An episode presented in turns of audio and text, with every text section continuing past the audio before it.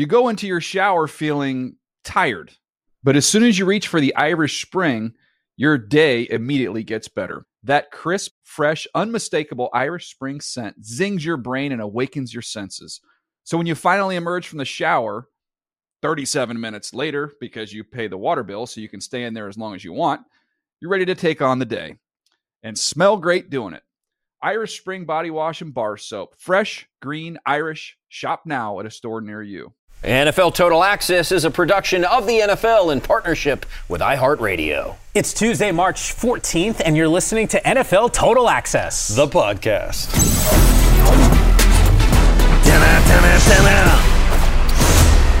Those are the voices of today's special guests. Voice number one is the co host of NFL Total Access, the broadcast, and the co host of the NFL Explained podcast. He's the keeper of the 26th pick in April's draft. He's a Bronx native, a Fordham grad, a Peloton rider, and until Easter, he's an ice cream free zone. He's the sweet potato kid. He's Mike Yam. Welcome back to the pod, Yammer.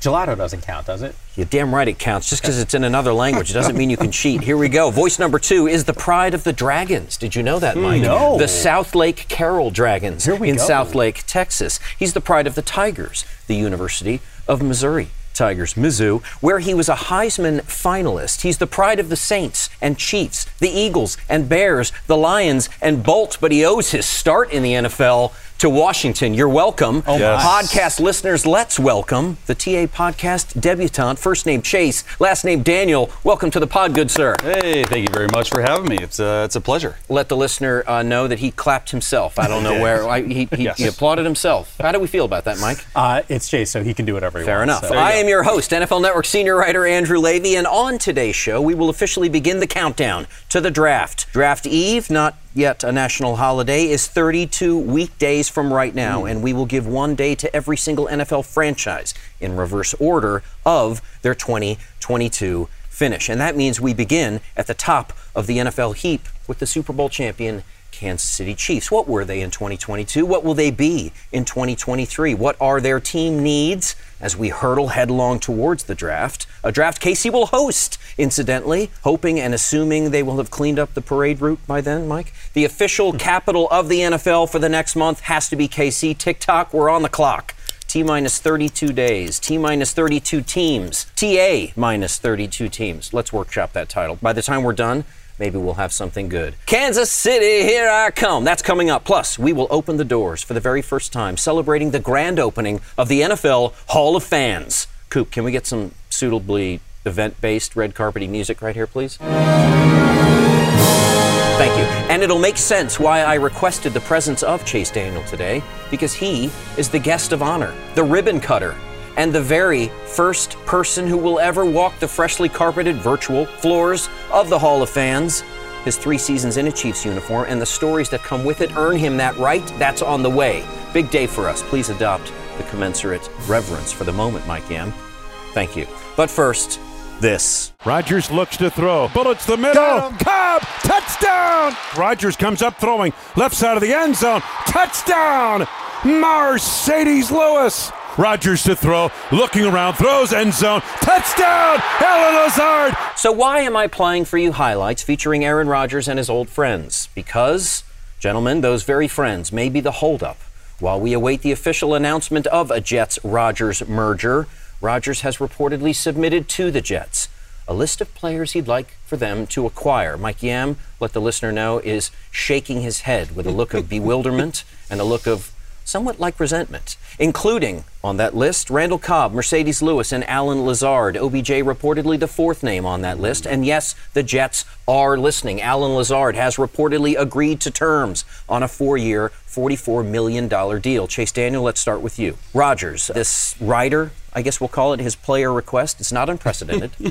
Let's not forget, Tom Brady invited the Bucs to bring in Leonard Fournette, Antonio Brown, and Gronk when he came to Tampa. But there are many an eye rolling right now over the news of Rodgers' request due to timing, the age of the players in question, and the message it may be sending to the Jets before he even agrees to join them. My question to you: Is this good business or is this good grief? Well, it's good business for Aaron because, first of all, all these guys that they are wanting to bring in, they're going to help teach the offense. They're going to help get that locker room culture the way Aaron Rodgers is. Bad business, I think, on the part of the Jets to let him do this. To, I mean, he's really, they're giving him Brady status. And, and who's, who's to say, you know, Aaron Rodgers plays a few more years, he's not going to win as many rings, obviously, as, as Brady, but he is up there in the talk of the top four or five quarterbacks of all time, just stat wise. And last year wasn't a great year. But to me, the Jets are in too deep.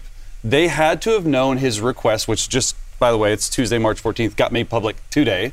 When they started talking, it was obviously part of the deal to bring along Rodgers. Why isn't Rodgers signed yet? Who knows? But to bring along his boys, Marcedes Lewis. Allen Lazard, obviously, I think is a good get. He's a middle to late 20s receiver who has really good ball ahead. But also Randall Cobb, like where do these guys fit in in the receiver room? Where do they? I mean, the Jets have a really good young group of receivers, right? So there's going to be an odd man out. Are they going to keep seven receivers on their active roster? No. So I can see the both good and bad business. The most underlying theme is like Rodgers to me is getting his way. Is it going to work out? Who knows? Is it going to cost the franchise? Yeah, yeah. And it's, it's this is a one or two or three year fix for how long Rodgers is playing, we don't know. And so that's the most interesting thing to me is like if they don't win, people are going to look back on this day, Tuesday, March 14th, and when it got leaked that he has these requests. I mean, and it's like I will not play for you unless, and so it's it's an interesting dynamic to say the least. I would say this, Mikey, as we turn to you. I like the sound of Garrett Wilson on one side and Allen Lazard on the other. I do. Sure. What I don't like the sound of is the old age pensioners coming in, Randall Cobb, Marcedes Lewis, and uh, a question mark over OBJ if, if they were to be that aggressive. And I think most importantly, what I don't like is the message this sends. My question to you, the same as my question to Chase good business or good grief? Good grief to the nth degree. I understand why you brought up the Brady Brady comparison. The Brady comp. Here, here's what I would say. I don't know, and maybe I'm wrong here, but I don't think of a time in Tom Brady's career where I've said he's not about the team and he's not about uplifting guys. And for as much as we call him the GOAT, I don't think of Tom Brady as a selfish player, one who loves drama. I, I just don't. And maybe this is a, a, a mischaracterization of how to actually look at this, but I do attribute those same qualities to the situations that we've seen the last couple seasons with Aaron Rodgers. Chase, you played. Uh, Drew chronicled some of your achievement, achievements. You could speak to this better than anyone. The NFL and football specifically is the ultimate team sport. And I, I understand I'm not naive. I've been watching football my entire life. I've been around professional athletes. I'm not naive to not understand that certain guys get different special treatment occasionally. This seems like a little too much to me. And on top of that, you mentioned these young wide receivers that are in, in this room. I think we saw what Rodgers is with a young, young group of wide receivers a year ago. And it would scare me if I'm a Jets fan that we're going to repeat some of the things that we witnessed in, witnessed in Green Bay. And it's you're covering up, and this is why the draft is so important at the end of April. When you invest draft capital, a top 10 pick, a top five pick, the second overall pick, like the Jets did, and you swing and miss, it sets your entire organization back. And right now, the Jets feel desperate. I think what I really don't like about this is that if Aaron Rodgers is asking Jets brass to kind of pay for allies in the locker room, this kind of built in support system, in a Randall Cobb and a Marcedes Lewis. And forgive me for the ageism joke. I'm 51. I have no business hmm. talking about anybody's age. But Chase Daniel, it seems to me, as somebody who has walked into new locker rooms many times in your career, I should think that the the job for Aaron Rodgers walking into a new locker room is not to bring allies with him, but to make allies with the guys who are already on the roster. Yeah, and it's a lot easier to make allies when you are Aaron Rodgers. Everyone's going to look at you. Saw some of the young guys yesterday tweeting. Yeah um, like, hey, we're so excited about this, like super excited. Sauce Gardner's been recruiting him. Everyone's been recruiting him. So he's going to walk in as an ally. Now, I am not part of that locker room. I would like to think that it's probably pretty good based on Joe Douglas, and, and he, I was with him in Philly for a little bit. Um, but I think he's created a good locker room. Robert Saleh, ultimate players coach. So I got to believe it's a good locker room. By the way, there's not many good locker rooms in the National Football League. Ooh, but a little bit of intrigue on yeah, that. Connor. a little. We're bit, gonna have to follow up bit, with you yeah. in days well, to come. I would say I would say because a lot of people are about themselves, Yes. whereas good locker rooms, in my opinion, like Yammer said, they are working together, team aspect toward one goal. They are not going their separate ways. Every team I've been on that go their separate ways, we don't make the playoffs, we don't win. Um, but back to Rodgers, um, I think it's something where he just wants his boys. He wants his boys, like Marcedes Lewis and Randall Cobb, to go in there. Can they contribute? I don't know. I think Marcedes Lewis can. I think he's a very good blocking tight end. Going to catch two or three touchdowns maybe a year on some play action pass, some trick plays, stuff like that. But those are also, at the end of the day, those are also really good character guys. Marcedes Lewis, Randall Cobb, they are great character guys. So I got to imagine, like, hey, if I'm Joe Douglas or Woody Johnson or you know whoever it is, Robert Saleh, and Rodgers says this to me, I'm like, all right, like we're going to get him for cheap, and it's fine. I don't know from the player side because I'm not in that locker room how the actual players feel about it. Is there any part of you that respects Rodgers' loyalty to his friends, to his ride or dies? Sure. I and I get it. Like, I, look, even from a non-football perspective, if any of us are in a job, like when I got here to NFL Network, for example, there's a few people that I had known from previous jobs when I was at ESPN that happened to work here. I was comfortable with them. Like, I wanted to work on a couple of their shows because I felt like that would ease my transition a little bit, and I also understood how they work. So I get that, and I respect that. But at the same time, there's something really good cooking in New York around this Jets team. They're a quarterback away. Maybe Rodgers is that guy. I have some doubts about where they land in the grand scheme of things in the AFC. If the Jets were an NFC team and they were getting Aaron Rodgers, I'd say, oh, okay, like maybe there's a chance here. Maybe they can make a run. I don't know if the Jets are a playoff team, even with Aaron Rodgers. Okay, so last question on this, last word on this goes to you, Chase Daniel. Rapid fire questions. If Aaron Rodgers signs the deal, becomes the Jets starting quarterback, are they a playoff team? Yes. If that happens, are they an AFC East champion team or champion contender in that division? Contender, yes. Actual champion, probably not. I have no third question. There you go. Three teams, then I would imagine, right, from Yeah. that division that you'd see making the play- playoffs. Yeah. I mean, you would you would think so, right? Yeah. And then who's the odd man out? Because the reality is Buffalo's really damn Buffalo's good. in. Miami is Miami is all excellent. in right now. Love what they did the first day of free agency. Jets with Rodgers look pretty good, and I'm sorry, like the Patriots defense typically has scored more than a lot of offenses. So Yes, you know, and now that they have a new offensive coordinator, maybe that team is in the thick of things. So it's a great division. It is. Maybe the AFC East this year becomes what the NFC East was Yeah. last Yeah. year. Good. A division that may send three or maybe up to the last minute four in the Oh, well. conversation to, Yeah. to make the playoffs. Time will tell. Will this be good business or will this be good grief? The jury's out. Guys, thanks for your thoughts on that.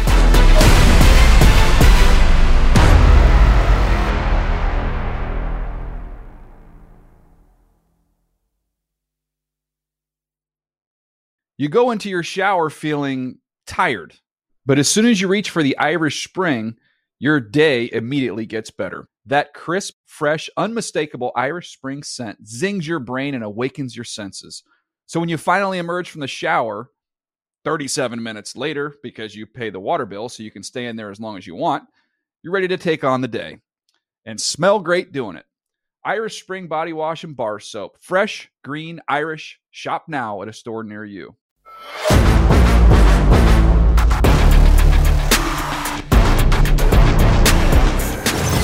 The next name, Lamar Jackson, who set the record straight in the Twitterverse today, saying that he had turned down a Ravens offer that was a three-year deal for 133 million guaranteed. Michael Robinson, in our production meeting earlier today, said something that I think is a little bit of just sort of practical wisdom as we look at this. In Mike Rob's estimation, the numbers, or at least the construct for a contract that will get this deal done, is to give him running back years, he said, mm-hmm. with quarterback money. Sure. So you up the per year, the annual per year, to 45 to 50, so that he can get maybe three years, running back years, three years, $150 million would probably make the deal. Do you agree? You know, Deep Yes. sigh from Chase Daniel. yes, deep, deep yes sigh. and no. Like Mike Rob gave a, a wonderful point, and it's so true. But at the end of the day, the one variable in this whole situation, we have not seen it anywhere, is what is Lamar thinking? Yes. What does he think that he deserves? Because at the end of the day, he doesn't have an agent. So he's an agent and a player for himself. And his thinking is very player based, but he is he is getting these comps, right? Deshaun Watson. Yes. And I think that, look, I think that's the name that really upset the apple cart, and that's the contract Yeah. that upset the apple cart. And I think we can infer based on the market and based on what Lamar has achieved and what he has sort of leaked in very, very sly, subtle, kind of professional ways, if I'm being honest about it, what he wants. I think we know what he wants. He looks at Deshaun Watson, and this phrase was uttered in the meeting. You may have said it yourself. I'm better than him. Yeah. If he looks at Deshaun Watson, he can probably very rightly say and pass a lie detector test along the way I am better than him. I'm less of a problem than him. I should make more money than him. Now, that's a very simple equation for the player, Yeah, but you can understand it. Yeah, I can understand it. It's much more complex than that, and that's what we said. I can absolutely understand it, but also there are 10 to 15 other quarterbacks that aren't getting paid Deshaun Watson type money that are better than Deshaun Watson. There you go. So, a little reality check for Lamar. Now, I, I personally, and we said this on um, Sunday's show, I'm personally like pro Lamar. Like, I think he deserves to get paid. All right, the, the, the average he turned down was $44.46 million a year on the three year 133 or whatever it was. Show off. Um, oh, I like and- how, you, how and- specific you got, and then he said whatever it yeah. was. Yeah, well, to me, it's not whatever because it's all guaranteed. Yes. Okay, but my thing is take that and just add, say, two to three million per year. Okay, that gets you to 46 to 47. Does he accept that? So are you t- probably you would we, we probably said he would probably accept a 46 APY, I a think if 47. you add 17, and I realize that's a big jump, but if you add Hmm. 17 million and go right to 150, he says yes. He can't say no. yeah, exactly. But So like, the question is really your question is Yeah. what if you go up two or three? Does, does it move the needle that much? And to my opinion, it probably does. Now, uh, now the Ravens, they don't want to lock up their premier former NFL MVP for nine million more, three million per per year. That seems outrageous to me. So there's got to be something else going on. Because if I'm the Ravens, like, all right, we're right at that number. Let's just give you nine million. Call it a day. Locker room's happy. You're happy. You're not tweeting cryptic tweets. You're not doing all this stuff. Like, there's something to be said about the front office of the Ravens. Like, I understand they're trying and they've worked hard to get it done, but they haven't got it done, and it just looks bad, honestly, on them. you don't have a crystal ball, but what are you seeing in the future for this situation? Does Lamar Jackson wear the black and purple of the Baltimore Ravens this season? Does he play? Yeah, I, I think he definitely plays, and he plays for the Ravens. It's just, what is it going to take for the relationship to fracture or to build? Like, who's going to step up to the plate? And that's what we talked about. We talked about in the production meeting before the show, and we're going to talk about on the show, is that Lamar Jackson needs an agent. Like, I am pro agent. You have to have tough conversations with GMs and head coaches, and you have to have an intermediary for yourself. And sometimes these GMs can't negotiate with a player like they would a uh, an agent because they don't want this player to feel hurt or emotional or so, whatever it is. You actually said that. I want to follow up very quickly. I'm running out of time, but you said GMs and owners will say things to agents that they would never say to the player. Chase Daniel, like what? Well, I mean, like, listen, we don't believe that you deserve this contract. And here is why. I mean, that is, it's called a negotiation. That kind of language Absolutely. the player simply doesn't want to hear. The player doesn't want to hear because it's going to, it'll ultimately drive a wedge between player and team. That's why very rarely, there's very little players that represent themselves. And when they do, very rarely on small cases, Bobby, Bobby Wagner maybe, have gotten decent, not even good, decent deals based on them representing themselves. There's a need for an agent. And I'm not, maybe he has something against vendetta against agents. I don't know. But that is part of the sport. If he doesn't want to pay him pay three percent, say I'll pay one and a half percent, whatever. Like it's negotiable. But I, that's that to me is like I don't think it's the only thing holding up, but I think it would have made things gone smoother, and we wouldn't have ended up team versus Lamar cryptic tweets on Twitter. Translation, there's still time, Lamar Jackson, to hire an agent. You don't even have to make it public. Just hire one. Yeah. Next name, next topic, Darren Waller. This comes to you, Mike Yam. Here we go. Who will play the next season catching passes from Daniel Jones, traded to the Giants by the Raiders. I'm guessing, guys, that Jimmy G, not prone to fits of emotion, spiked his phone in disgust when he heard the news. I'm guessing that Daniel Jones, also not prone to fits of emotion, may have spiked his phone in a moment of absolute joy. Mike Yam, how excited are you, Giants fan? Absolutely thrilled. He is, I'm 41. He's the best tight end in a Giants uniform in my lifetime. Hmm. I Look, I'll let other historians go through the Giants. I, I couldn't tell you if there's a tight end that would have been able Bavaro to. was important Wait, at his time, but, not the- as good. But the production is not there. I mean, I, I was actually strolling looking for Jeremy a Shockey's going, hey, no love for me? It's it is. Um, I love Shock. Yeah, Waller's better. Not, Not even close. Yeah, that's the thing. It just no one is there. And look, what Daniel Jones was able to do with Bellinger last year pre-injury, I thought was actually pretty damn good. I can't even imagine how much more dynamic this offense will look with just one player in Darren Waller. I. If Saquon is tagged now, so now you got a real threat on the outside. Hodgins is locked up. I still think the Giants go to the draft and find another wide receiver. Um, they need another wide receiver. You and I have talked, to, three of us have actually talked about how not great this free agent wide receiver class is.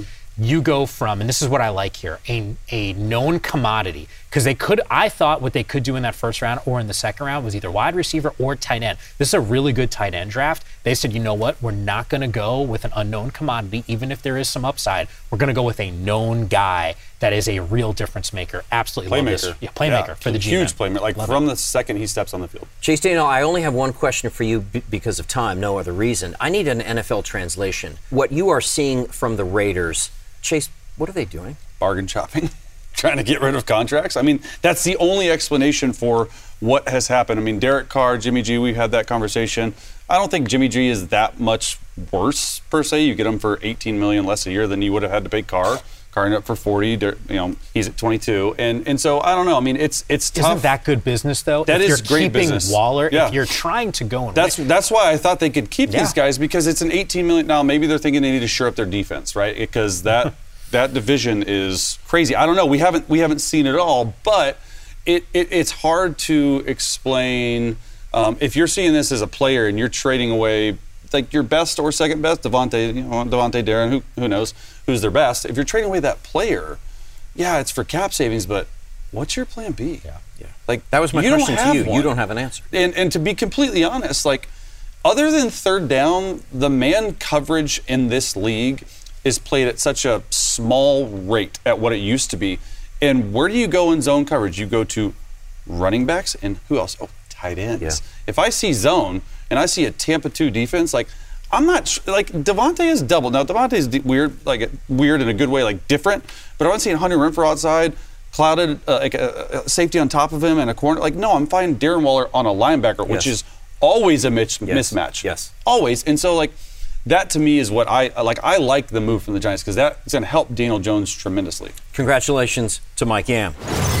Next name, Austin Ekeler. Chase Daniel, your teammate as of late, has requested permission to speak with other teams about a potential trade. Now, over the past two seasons, this man has north of 3,000 scrimmage yards and a total of 38 touchdowns. That is the most scrimmage touchdowns in the NFL during that time by far. Mm. 12 more than the guy who was in second place, James Conner. Mm. Since 2021, Austin Ekeler has accounted for 40% of the Chargers' offensive touchdowns. Translation, obviously, he is incredibly important, but Chase, you can sort of quantify this or at least contextualize this. How important is this man to this team? Well, it, it's it's uh, it's not even close. Other than Justin Herbert and Derwin James, I would put um, Austin Ekeler right there, second or third. And and it's not just based on the production on the field.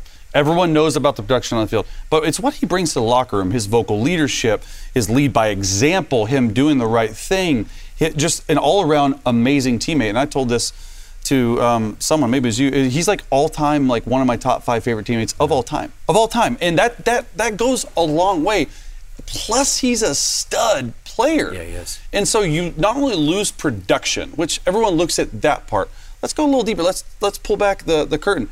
You lose that locker room presence from him too, which is, by the way, the Chargers a very young team, and so especially offensively, you know, Justin's entering his fourth year and about to get paid himself, but.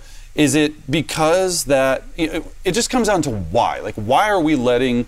I say we. I'm, I'm, I'm a free agent. Why? Why are the Chargers letting Ekeler go get a trade? To see, I know he's coming up on his third contract, and very rarely do older running backs get three contracts. It just doesn't happen a lot. But the guy had almost 40 scrimmage touchdowns Over the past two the past seasons. two seasons. Like he is the offense there. Stylist, stylistically, though, I don't know if you can classify him as the running back that maybe doesn't get that third deal just because Yeah. he's not. I mean, I remember even talking to Austin before the season started. I was down to watch you guys practice, and he even said to me, he's like, hey, I'm not Jonathan Taylor. He's like, that's not what my game is. So in my mind, I almost say to myself, like, there's a lot of tread on those tires. Keep in mind, the tag number for running back right now is about $10 million. He's entering the fourth year, the final year of this current deal. He's making 6.2 million. It's a bargain. I just, you, he's an undrafted guy. I don't blame him for wanting to get paid. Like, if, if you produce at that level, getting back to the Lamar Jackson thing, like, if I'm any of these players, I'm like, yo, man, pay me. Like, this is what He's far the market value is. No doubt. Not like, and reward close. reward a guy who clearly is the front runner spokesperson for that football team. And I love look, I mean, you know Justin, you were in the Yeah. quarterback room with him. I had him when he was at Oregon. He's a great Yeah. guy, but he's not he's not like the charismatic, oh my No, god, he's put not me the in front. vocal leader yeah, like Austin Austin, can be. is. Like there's real value there. I I'm agree. shocked we're down this path. Okay, so let's, using Mike Yam's phrase, let's reward the guy. Chase, you're just the guy to do it. Let's put on your agent hat and your general manager hat. Let's reward him. Where are you placing him? Where are you putting him? What offense could you see Austin Ekeler being a pivotal, instant impact piece for the 2023 people, season? people like the Bengals, and, and I don't disagree. Joe Burrow, I mean, he, he would love to go there. I think Austin's going to want to want to win a ring or play with a veteran quarterback.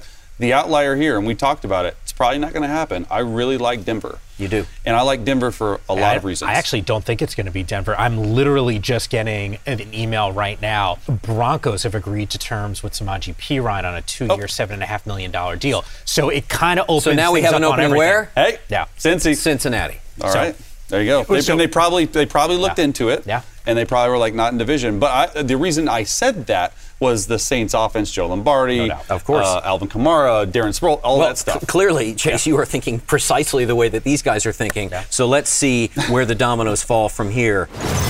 Last name Baker Reagan Mayfield, rumored to be attracting interest from the Bradyless Bucs. I've got a question coming to you, Chase, but real quickly, first thoughts on Baker Mayfield's current situation, future in the NFL. Where do you see him? I mean, if we look at that NFC South, Mike Ann, we can all agree, even with the change in New Orleans with Derek Carr, that that is a it's an ultimately a rather winnable division. No it's doubt. gettable, right? It's a gettable division.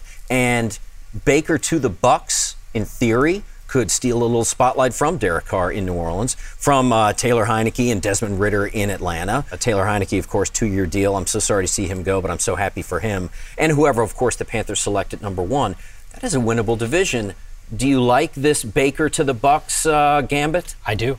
I do. I think it makes a whole lot of sense. And maybe I'm in the minority on this one, but what are the options? You know, I'm I've been trying the last 2 days to concoct a path for the Colts because I don't think they they at four should be taking a quarterback, assuming Stroud and, and Bryce are off the board. So to me, I'm looking through all these free agent quarterbacks that are out there. I'm shocked, Chase, that you're hanging out with us. To be honest with you, at this point, seeing the names that are out there, like to me, their best option in Indianapolis is Andy Dalton. I say that because from a Bucs perspective, what's your draft capital? Are you going to be able to get one of those top guys? No. When when the Panthers moved up to one, they put the rest of the league on notice. They're getting their guy, and the Texans aren't moving out. So you guys can have the best of the rest. The, the Bucs aren't going to take one of those guys. They still have a roster that, and I get it. They struggled. Maybe they go and they draft.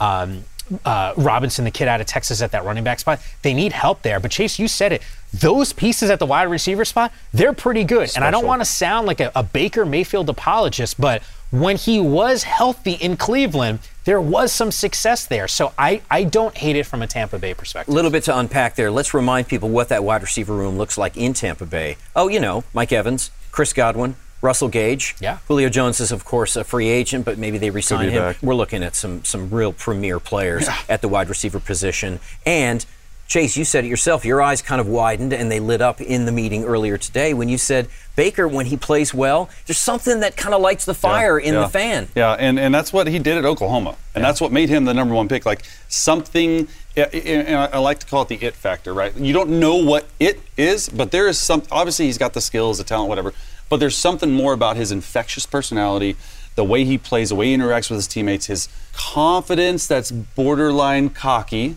his swagger, all of those things Make He just sense. said borderline cocky with regards I would say to Baker. not borderline. Yeah. It- Bro, he is. crossed that border so long ago. No passport required. But I but I like that about him. Yeah, and I do and too. I think it's I think it's awesome. And we talked about it. Like it's it's a it's a it sounds like to me it is a bargain shopping No deal for Tampa. Let's keep the team together. Let's surround them with veteran presence, which they are. They're a very veteran team.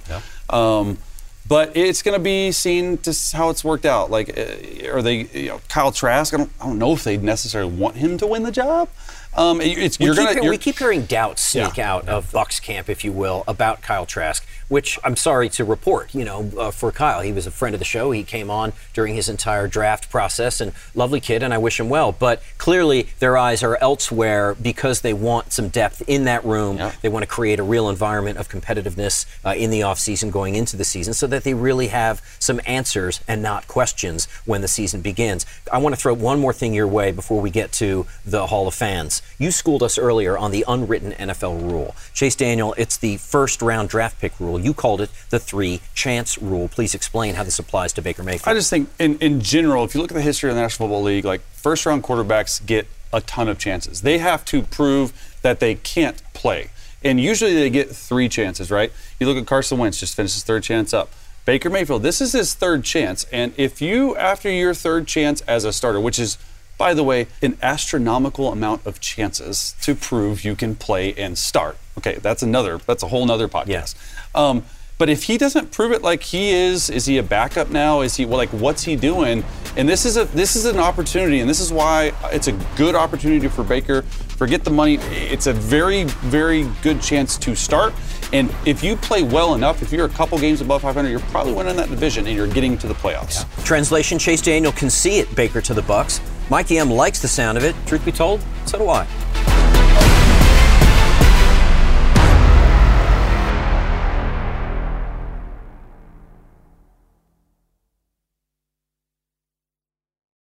You go into your shower feeling tired, but as soon as you reach for the Irish Spring, your day immediately gets better. That crisp, fresh, unmistakable Irish Spring scent zings your brain and awakens your senses.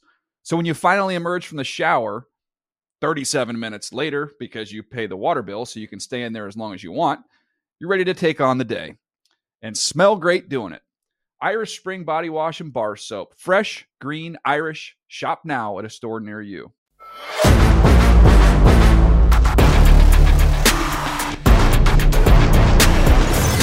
You are listening to NFL Total Access, the podcast. Andrew Levy with Mike Yam and our in resident QB, Chase Daniel. And today we celebrate the official start of our countdown to the draft. Coop, start the clock. Okay, that could get annoying quickly. Let's ride those levels where necessary. And we are so pleased to announce the grand opening of the TA podcast.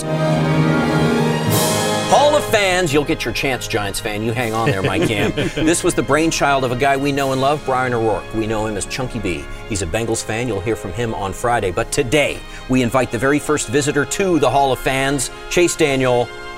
You're going to wear that for the grand opening? Yeah, yeah, I got it my suit for the show. Great, thanks, bud. Uh, so let's pair these two events in one mashup of football and fandom. We will do this in reverse order of how they finished the 2022 NFL campaign. That means we begin with the Super Bowl champion, Kansas City Chiefs. For the second time in four seasons, the Lombardi Trophy has a red and gold reflection. How did last season go? Pretty good. 14 and 3 record, a seventh straight AFC West title, a fifth straight AFC Championship game appearance, a fifth straight home AFC Championship game appearance. That feels so good, don't it? Let me hear you say, oh, na na na. na. a third Super Bowl appearance in four years, and a third Super Bowl win for this franchise. They won Super Bowl four, 54, and 57. Andy Reid, take the mic. How about those?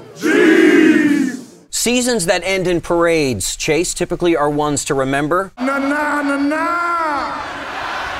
That's a good one right there. I like that one right there. Okay, Chase Daniel, you are the resident chief. Take us inside the kingdom. What is it like to play in front of 76,416 screaming fans at Arrowhead? Maybe the obvious question is how loud is it? uh, deafening. And I've played there as a obviously Kansas City Chief and played there multiple times as an away game, and it, it's much louder. It seems like for the away games for some reason, for some odd reason. I wonder why. Um, the fans are some of the best in the in the NFL, and and I say that because they are passionate. They know when to cheer. They know when to be loud. They like to have some beers before at their tailgates, and they are extra loud with that barbecue coming out of their souls and heads come game day. And they get a lot of primetime games, so they have a lot of time to maybe, you know, enjoy their beverages before the game. Your eyes light up when you talk about the Chiefs. I know this was a special time in your career from 2013 to 2015. A lot went well for you during that time. You got some real great, significant playing time on the field. You got married off the field to a woman who was from Kansas City, who you met at Missouri. How proud are you of your association to this franchise? Number 10 for yeah. the Chiefs. Yeah, very proud, very proud. And, and it, it goes far beyond playing. Um, obviously, my wife and entire family was there. So to actually get, and it, and it, was my first big quote unquote free agent deal. Yeah. So I was with the Washington, and then I spent four years in um, New Orleans, and it was my first crack at free agency going into year five, and um, Andy Reid's first year.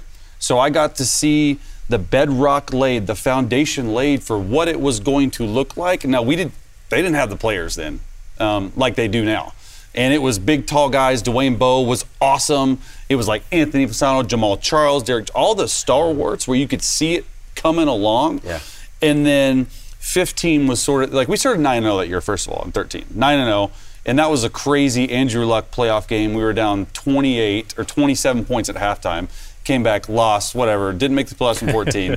Yeah, and then and, and 15 was sort of the first year that we that we made some noise. I think we started three and three and won our last nine or ten games and um, made the playoffs. Shut out Houston at Houston in the playoffs and went up to New England, lost a heartbreaker by eight points. But you could tell that was the year. Then 16 they or 16 or 17 they draft Mahomes, and then the rest is history. Um, but my time there was was excellent from all standpoints, and it was something to do with the people and the culture that they brought in. They went 2 and 14 in 2012. Andy Reid wins his first nine games. So you could just tell. I mean, usually very, very few quick fixes. Um, that was a very quick fix and just laying the foundation for what the franchise is looking like. You're a student of the game. Uh, who's your favorite Chiefs player ever? Oh, to, I'm, I'm going to go a little. I'm going to go two. I'm going to go Jamaal Charles and Derrick Johnson, and I say that because they're some of my favorite teammates, like superstar players in their own right, but just a down to earth guy. Mike Yam, you're a student of the game. Who's your favorite Chiefs I'll, player I'll take ever? Priest Holmes. I was surprised, I was surprised yes. you weren't going to go down that path, although Yeah. it does make sense why Yep. you went the way that you did. But I just think about the production, and not to make this a fantasy thing, but always being jealous of the teams that had him when I didn't. We have a few Chiefs fans at NFL Media, including, of course, Chase Daniel, but our esteemed director, Jose Colomer, whose Cuban father knew nothing about football, but whose love for the Royals invited an mm-hmm. awareness of the Chiefs. Jan Stenerud and Steve DeBerg were Jose's first favorite Chiefs players. His favorite pictures of himself as a kid is in the snow wearing Chiefs gear with Oh, a little hat. Wow. Jose learned how to drive in the parking lot at Arrowhead Stadium. Jose's partner in crime, Chris Elner, a guy we know quite well, an associate director, similarly fell in love with the Royals, then the Chiefs. His favorite player, Priest Holmes. Mm-hmm. Oh, here we go. Together, as you might imagine, they have been insufferable for the rest of us over these past seven years, and they deserve every cocky grin and every moment of boast because, in their case, most of the boasts are spot on. Okay, guys, let's talk draft very quickly. Team needs as we head into the draft. There they are at 31, should be 32. Thank you, Dolphins. Team needs offensive tackle, wide receiver, defensive end. Do you agree with those, Chase? Yeah, I, I think for them, um, obviously shoring up the left tackle spot now, think, or, or right tackle, whatever they move around. Obviously, they're losing Orlando Brown. Um, he's not resigning. Um, but also receiver. Really, the only guy that sort of has anything that's not a free agent is MVS, and he's great for that fit. But you've got to. I mean, they, maybe they're thinking Skyy Moore, Kadarius Toney step up, but you have to have a really good number two or one, depending on how they view MVS, and you can get that with. They're going to draft speed at, at that position. We know that. Um, and so, who is the fastest guy at 32 that they feel like fits their spot? Who knows? You have an answer for the Chiefs potentially in free agency before we even get to the draft. Yeah, I couldn't help but think about some comments uh, Jeffri Chadiha had made on uh, Free Agent Frenzy on NFL Network. OBJ's name popped up there. We talked on Total Access about Juju. Marc Ross, our GM, had made it clear that he thought Juju should head back to Kansas City and they should get that done. And then in terms of that offensive line, Jawaan Taylor getting a four-year, $80 million contract. Uh, Orlando Brown wanted more, which is why Taylor is now heading to Kansas City. But at the end of the day, I agree with those needs. And in that front office, I trust at this point. Our draft experts, Daniel Jeremiah and Bucky Brooks, have Nolan Smith, the edge rusher from uh, Georgia. I don't see him going. that long. Yeah, I don't know that he's going to that still be there at the end of the draft after what we saw from him at the combine. Somebody else has Jalin Hyatt, the wide receiver out of Tennessee. I would love that. uh, for them. being one of the Oh, yeah. answers for your uh, your position need there, Chase. 2022 stats I'll get to in a moment. Let's let these guys go with one more question. We saw what they did last year. We see what this team has done. You were there. You were there for the beginning of it all when Andy Reid came in and started to lay the bedrock. You said, truth be told, you're not giving yourself enough credit. You were part of that build, so congratulations to you. You have a role in what we are seeing from this Chiefs dynasty, and I think that's fair enough. We can go capital D, neon letters. It is a dynasty. Five straight home AFC Yeah, championship that's- games. That's a dynasty. of. Predictions for next year for the Chiefs 2023. Do they run it back? It's a very difficult thing to do. Do they win another AFC West title? What do you see from this team? AFC West, I think they're still the Kings, and I don't know if there's another team that's going to be able to topple them in that division as it stands right now. Another Super Bowl. You're also asking the guy that picked the Eagles in the Super Bowl, so I'm probably the worst person to ask that question to. The AFC is a gauntlet, man. Like you start thinking about the talent. Once again, migrating to that conference, it's pretty impressive. So I guess I'm hedging. It's so hard to do. I mean, Chase, When was the last back-to-back winner? Uh, Patriots, Patriots, right? 20 years ago. Yeah, it is very difficult. People Very don't understand. Like, you have to have really good players, really good scheme, amazing injury luck, Yeah. amazing luck in certain games to win to get. Because guess what? There's only one bye now. That's true. But There's only Chase, one bye. But Chase, I will remind you of something you know very well: is that this team specifically proved to us how flexible, how malleable they are in the face of changing conditions. No Tyreek Hill, no problem. We're going to go. We're going to take your doubts and we're going to shove them down everybody's throat. And we're going to go win the Super Bowl. I mean, you saw Travis Kelce, the joy, the delicious joy in his cry. face of how dare you doubt us.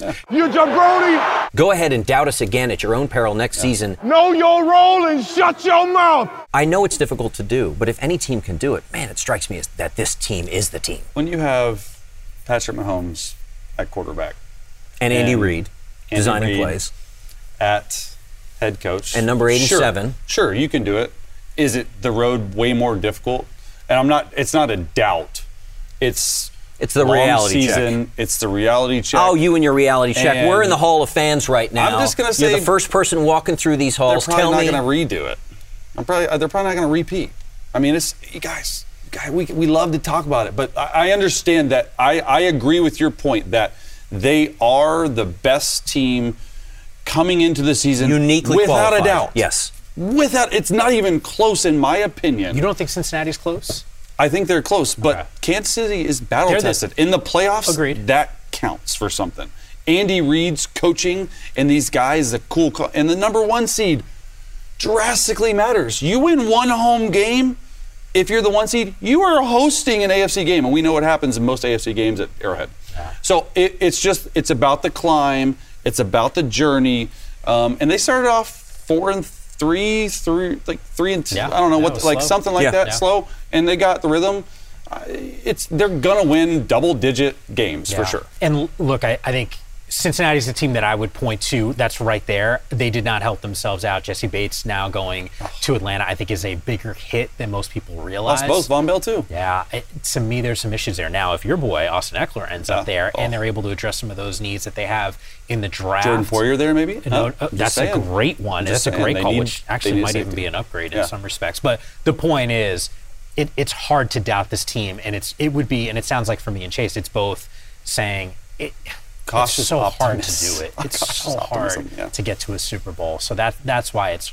I think it's an easier answer to say no, but wouldn't be shocked if they're there. Let's take a look specifically at the stats from their Super Bowl winning campaign. The Kansas City offense, total offense ranked first, scoring offense first, passing offense first. They were second in the NFL on third downs. They were third in the NFL at preventing their quarterback from getting dirty. Third at preventing sacks. They were second in the red zone. They were fifth in big plays. They were first in yards per play. Now, they were 20th in rushing, a bottom half offense in terms of rushing the ball. But we saw this team do what they do, which is to run the ball with intention and efficiency when it matters most. They were certainly able to run. You doubt that truth? Go back and watch Isaiah Pacheco's tape from the Super Bowl. On the other side of the ball, their defense was the 11th ranked total defense in the NFL, a bend, not break situation. They were eighth against the rush, they were second at sacking opponents' quarterbacks. The one area of giant concern red zone. Their red zone defense was ranked 31st, second to last in the NFL. Don't be surprised if they address that come draft time and in free agency. Before we start this season, the AFC West said we were rebuilding. I'm gonna be honest with you, I don't know what rebuilding means. In our rebuilding year, we're world champs. We're world champs.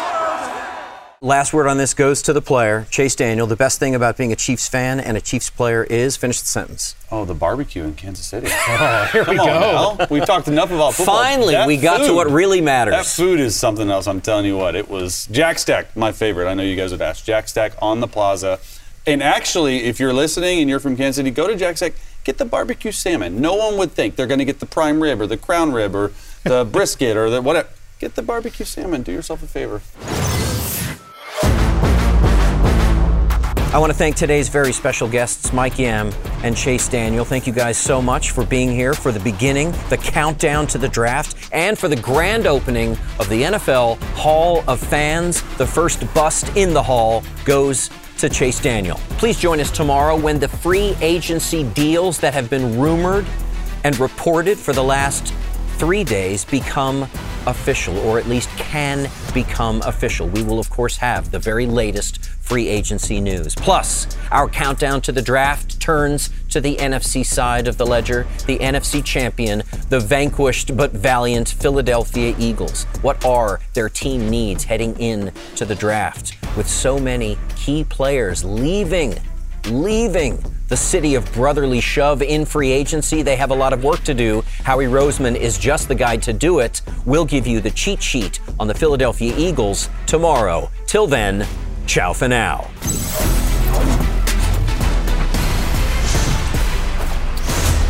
NFL Total Access is a production of the NFL in partnership with iHeartRadio. For more podcasts from iHeartRadio, visit the iHeartRadio app, Apple Podcasts, or wherever you get your podcasts. You go into your shower feeling tired, but as soon as you reach for the Irish Spring, your day immediately gets better. That crisp, fresh, unmistakable Irish Spring scent zings your brain and awakens your senses. So when you finally emerge from the shower, 37 minutes later, because you pay the water bill so you can stay in there as long as you want, you're ready to take on the day and smell great doing it.